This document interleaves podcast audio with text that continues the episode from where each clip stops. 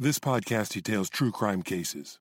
It contains adult themes and may contain descriptions of violence. This episode contains explicit language. It is not intended for children. Listener discretion is advised. Thank you for joining me for today's episode of Once Upon a Crime. We're in the series Swan Songs, where I share true crime cases that inspired songs. On this episode, Kurt Cobain pens a song that will be included on Nirvana's most popular album after reading about a brutal rape and abduction of a young girl. When the public learns the past history of the perpetrator, they will react with shock and anger that he was free to walk the streets and commit another heinous crime. This is Chapter 3 of Swan Songs The Case of Gerald Friend.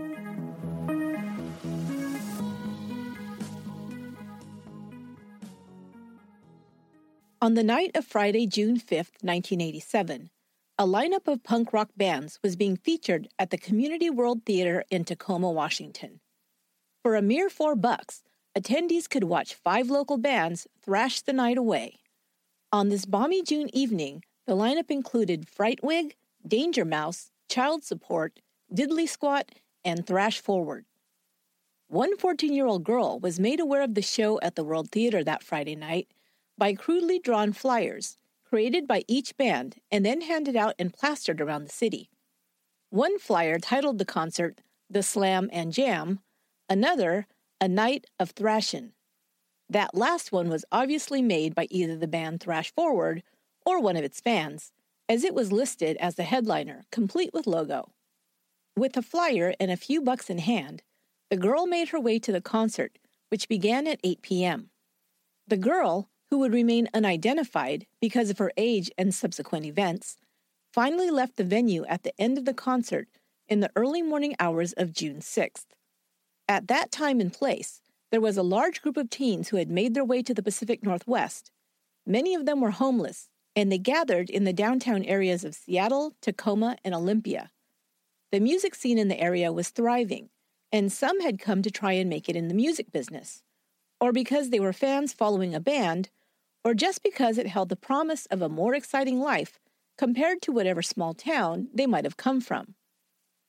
The girl was one of the latter. She was a runaway and just too young and too naive to be out on her own in a strange city.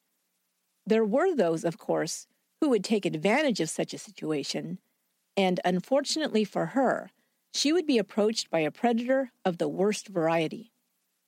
Whether she was hitchhiking or just walking along when the man drove up and offered her a ride is unknown.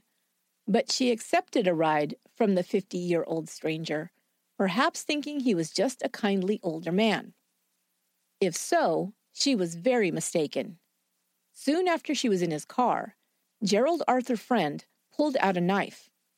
He then drove her to his mobile home on the outskirts of town. He blindfolded the terrified girl and over the next 24 hours, he beat, raped, and tortured her. For a time, she was suspended by her wrists from a pulley affixed to the ceiling and raped with several objects. He tortured her further by running a propane torch close to her skin and striking her with a whip. After a full day of abuse, Friend put the gagged and handcuffed girl in his car. He began to drive out of town, but stopped at a gas station. There, the girl managed to escape from the car and ran, more than likely saving her own life. She flagged down a sheriff's vehicle and Friend fled. However, she was able to direct deputies to her abductor's home. He wasn't there when they arrived, and a Be on the Lookout was broadcast with his description. Meanwhile, his mobile home was searched and evidence was found to back up the girl's claims. They found the girl's clothing and jewelry, as well as a Barbie doll handcuffed with chains, shades of BTK, a large staff of pornographic magazines, and a gym bag full of women's underwear. Later that day, Friend's car was pulled over for a traffic violation in Yakima. He was recognized as the wanted man and arrested.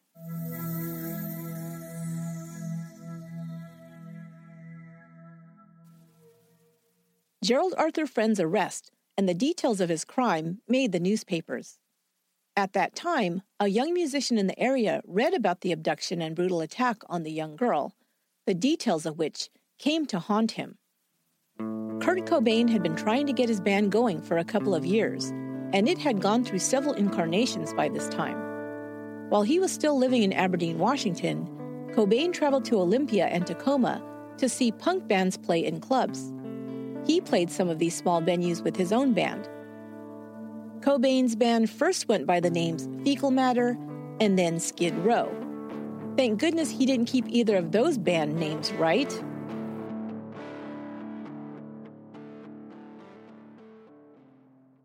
One of the reasons that the story in the newspaper stayed with Cobain was because the Community World Theater in Tacoma, where the young girl had attended a concert the night she was abducted, was well known to him. In fact, the weekend after the girl's abduction, his band, Skid Row, had been scheduled to perform there. The gig was canceled at the last minute, but they had played the club before. You can still find the handwritten flyers with the lineup for that night. One version lists Skid Row, but another one simply states the headliner band, Killdozer, their opening act, Beat Happening, and the third band is just listed as And One More, and that would be Nirvana. Of course, Kurt Cobain would be an unknown act at this time, and the band Nirvana had not been fully formed, but the story of the runaway girl who was raped and tortured by Gerald Friend inspired him to write a song. The song titled Polly was written in 1988 or 1989, but would not be released until Nirvana's second album, Nevermind, in 1991. Polly is described as one of Nirvana's darkest songs. Cobain wrote the lyrics from the rapist's perspective. He sings the words that describe violent and profane events in a quiet, calm, and utterly creepy way. Polly wants a cracker, it begins. I think I should get off her first. I think she wants some water to put out the blowtorch. The chorus repeats Let me clip your dirty wings. Let me take a ride. Don't cut yourself. I want some help to please myself.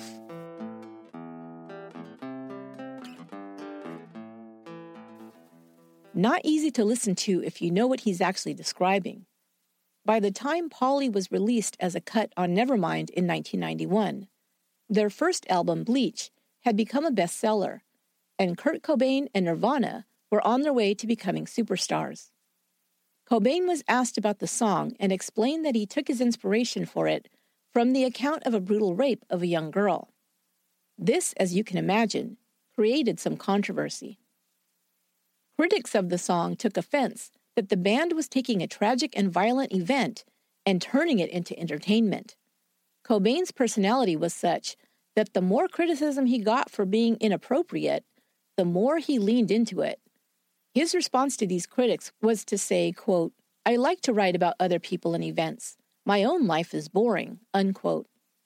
That did not help calm the backlash, as you can imagine. Others criticized the song, saying that he got the details of the crime wrong.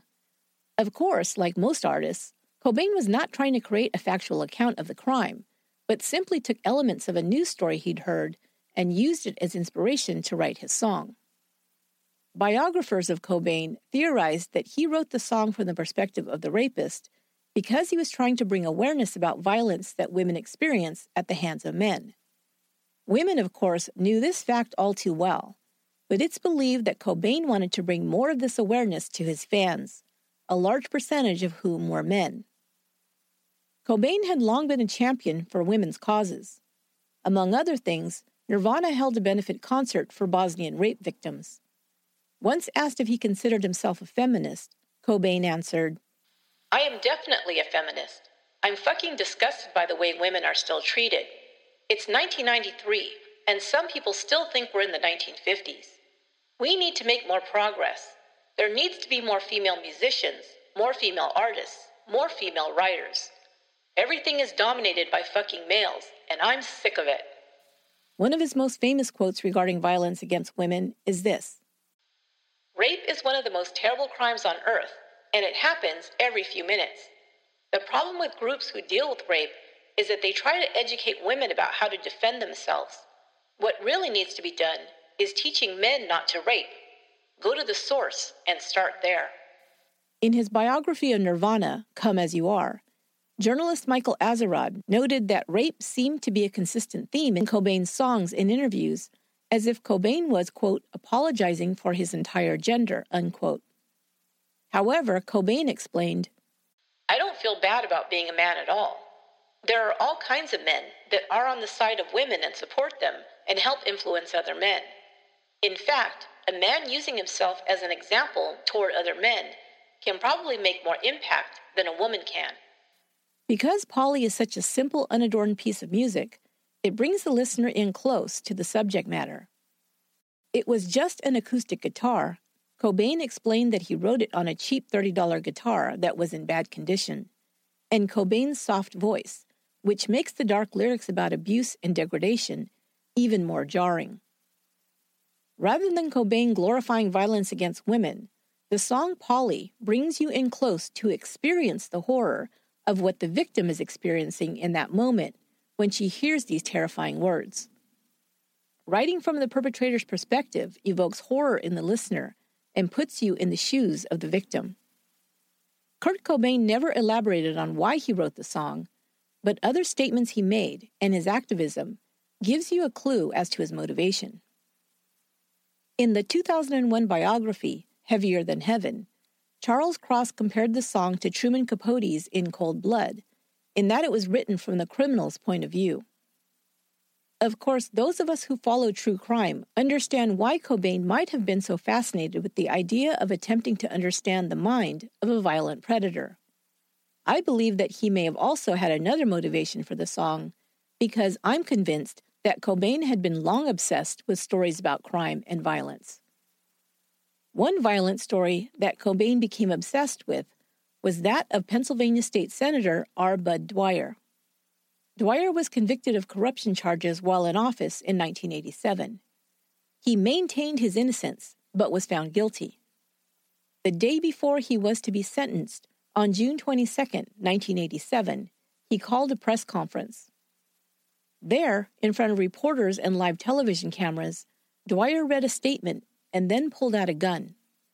Before anyone had time to react, he placed the gun to his head and pulled the trigger, killing himself live on the air. The tape of the gruesome act was later circulated, and Kurt Cobain got hold of a copy. He became obsessed with the story and watched the tape of Dwyer's suicide repeatedly. For the full details of this story and how it affected Cobain, listen to The Day the Music Died series from the first season of Once Upon a Crime. I did a detailed episode about the life and death of Kurt Cobain in episode number 10. So it's not surprising that he would write songs that focused on the darker aspects of crime, including rape. He may have sought out more details of the girl's attacker, and if so, he would have discovered that Gerald Arthur Friend was a serial predator with a long history of violence against very young girls.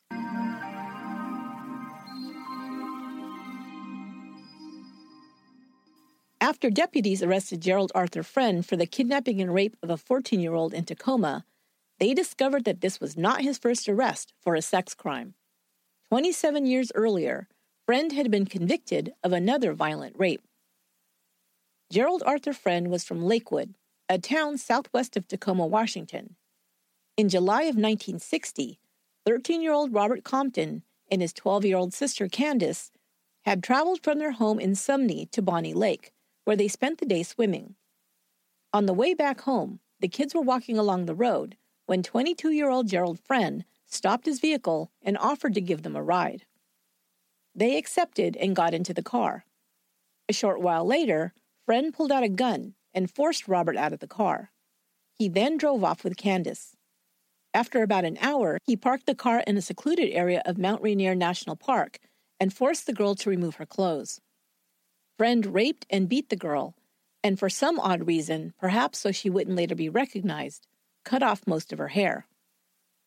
The brave little girl took her first opportunity to run off. Candace was a strong swimmer, and she escaped the man chasing her by jumping into the Carbon River and swimming away. She made it to a main road where a passing motorist found the battered girl and called police. Candace was able to describe her kidnapper's car in detail, it was found nearby and identified as belonging to Gerald Arthur Friend, who lived on his family farm in Orting, Washington. A warrant was issued for his arrest and for first degree kidnapping and rape. Police traveled to Orting to arrest Friend, but he wasn't there when they arrived. They explained to his father, Arthur, that there was a warrant out for his son.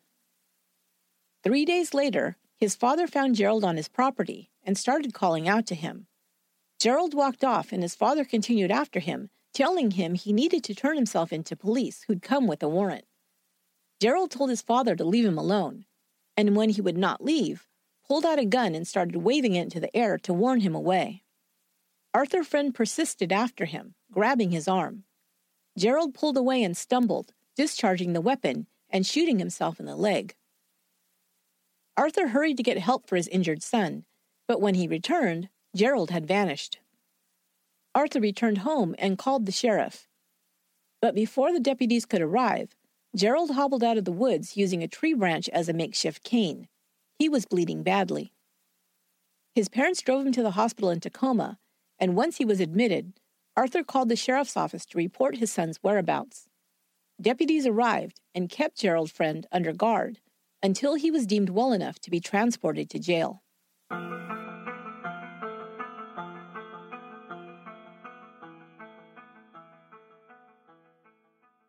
Gerald Friend was found guilty of first degree kidnapping and rape and sentenced to 75 years at Walla Walla Prison.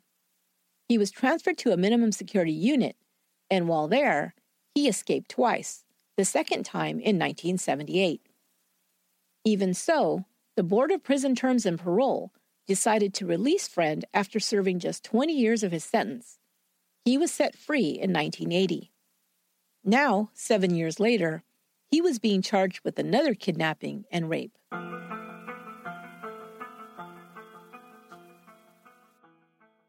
Gerald Friend's trial for the Tacoma abduction and rape wrapped up on August 18, 1987. He'd refused to speak to investigators, but his victim took the stand and bravely confronted her attacker. The jury began deliberating at 9 a.m., and by 3, they had reached a verdict. He was found guilty but showed no emotion as the verdict was read. Pierce County prosecutor Tom Stratton recommended an exceptionally long sentence for Friend.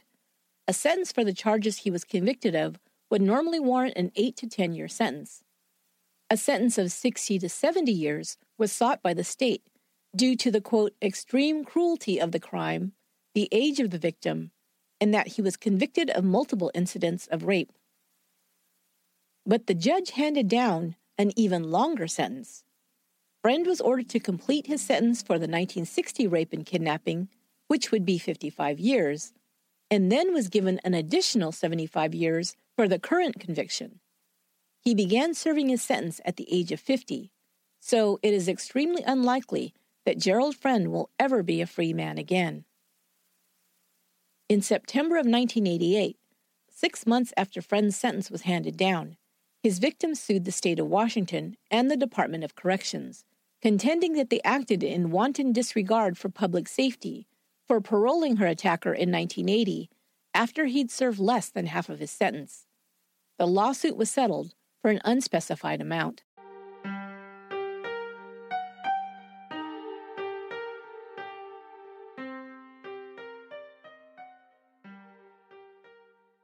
It seems likely that Gerald Friend's two victims might not have escaped with their lives had they not been so brave and found a way to escape.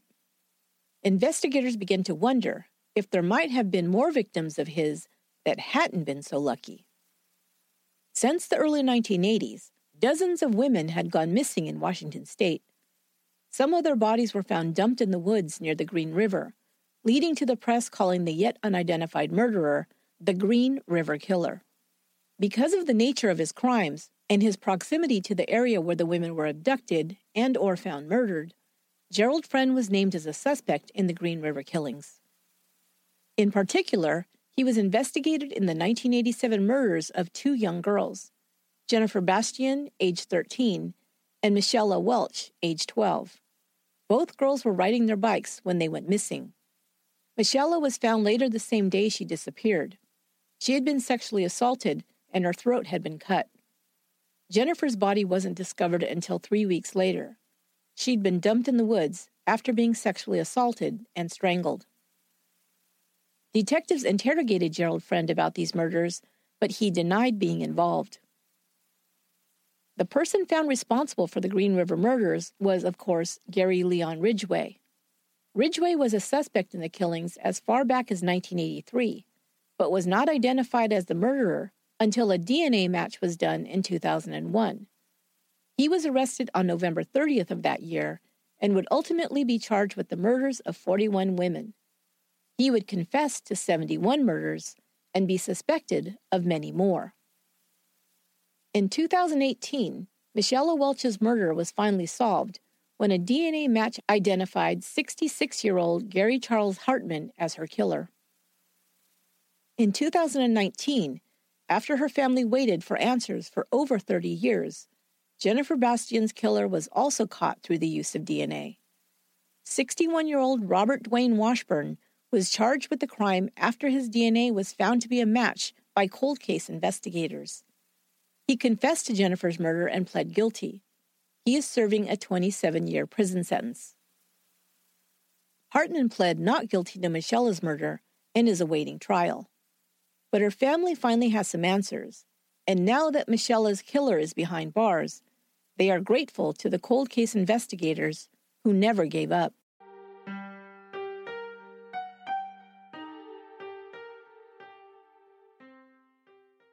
Still, it's possible, I think, that there may be more victims of Gerald Friend. Do we believe he managed to keep his predatory behavior in check between 1980 when he was released from prison and 1987 when he abducted the 14 year old in Tacoma? Here's one strange news item I came across while researching this episode that makes me wonder. The article is from the Spokesman Review out of Spokane, Washington, and is dated October 2nd, 1987. It's titled Rapist Investigated After Girl's Skull Found. Quote A girl's skull found in a Goodwill donation box in June is being examined as part of an investigation of twice convicted rapist Gerald A. Friend, authorities say. The skull was found in a retail parking lot southwest of Tacoma while police were searching for clues in the June 6 kidnapping, rape, and torture of a 14 year old Tacoma girl. Police found the skull while searching a parking lot where friend apparently abandoned his car shortly after the rape. It looks like a skull that's been boiled, the Pierce County medical examiner said. The skull is that of a victim whose identity is not yet known, but investigators have determined it is that of a female, aged 13 to 19. Though Friend is not being called a suspect in the case, Detective Art Anderson said an investigation of Friend in this case is continuing. I have found no other information about the identity or the status of this case. So, aspects of this case remain unknown, but there are a couple of details I can give you a bit more information about. After Nevermind became a hit album for Nirvana, there was a report, or at least a rumor, that a woman was raped by two men who sang the song Polly while committing the crime. While I've not been able to verify that this is true, Kurt Cobain was so disgusted by the idea of it that he added the following statement in the liner notes of Nirvana's 1992 album, Incesticide. Quote, Last year, a girl was raped by two wastes of sperm and eggs while they sang the lyrics to our song Polly. I have a hard time carrying on, knowing there are plankton like that in our audience. Sorry to be so anally PC, but that's the way I feel. Unquote. Kurt Cobain certainly had a way with words.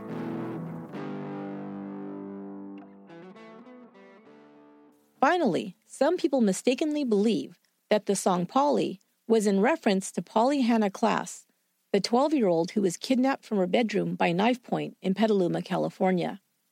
Polly Klaas was found murdered, and her killer was identified as Richard Allen Davis. He was sentenced to death. I covered this case in Season 1, Episode 21, titled True Crime Game Changers Polly Klaas. Polly is not about Polly Klaas. The song was written in 1988 or 1989, years before the Polly Klaas kidnapping occurred, which was in October of 1993.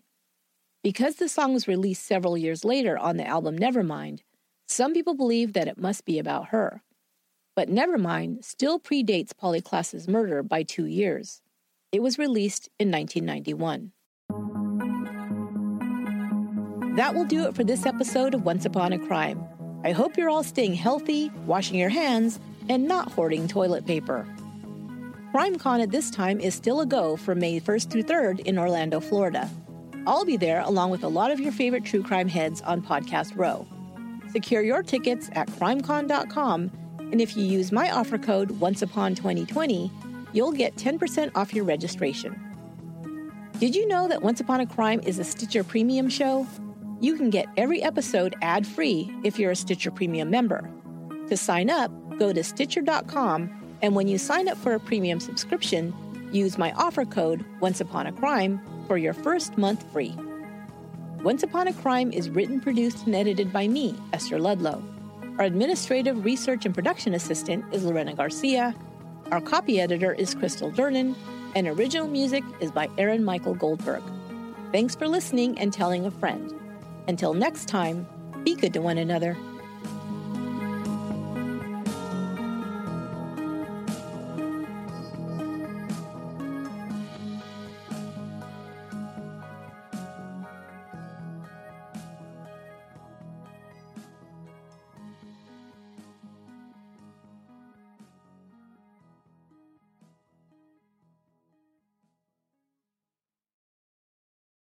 Angi has made it easier than ever to connect with skilled professionals to get all your jobs projects done well. If you own a home, you know how much work it can take, whether it's everyday maintenance and repairs or making dream projects a reality.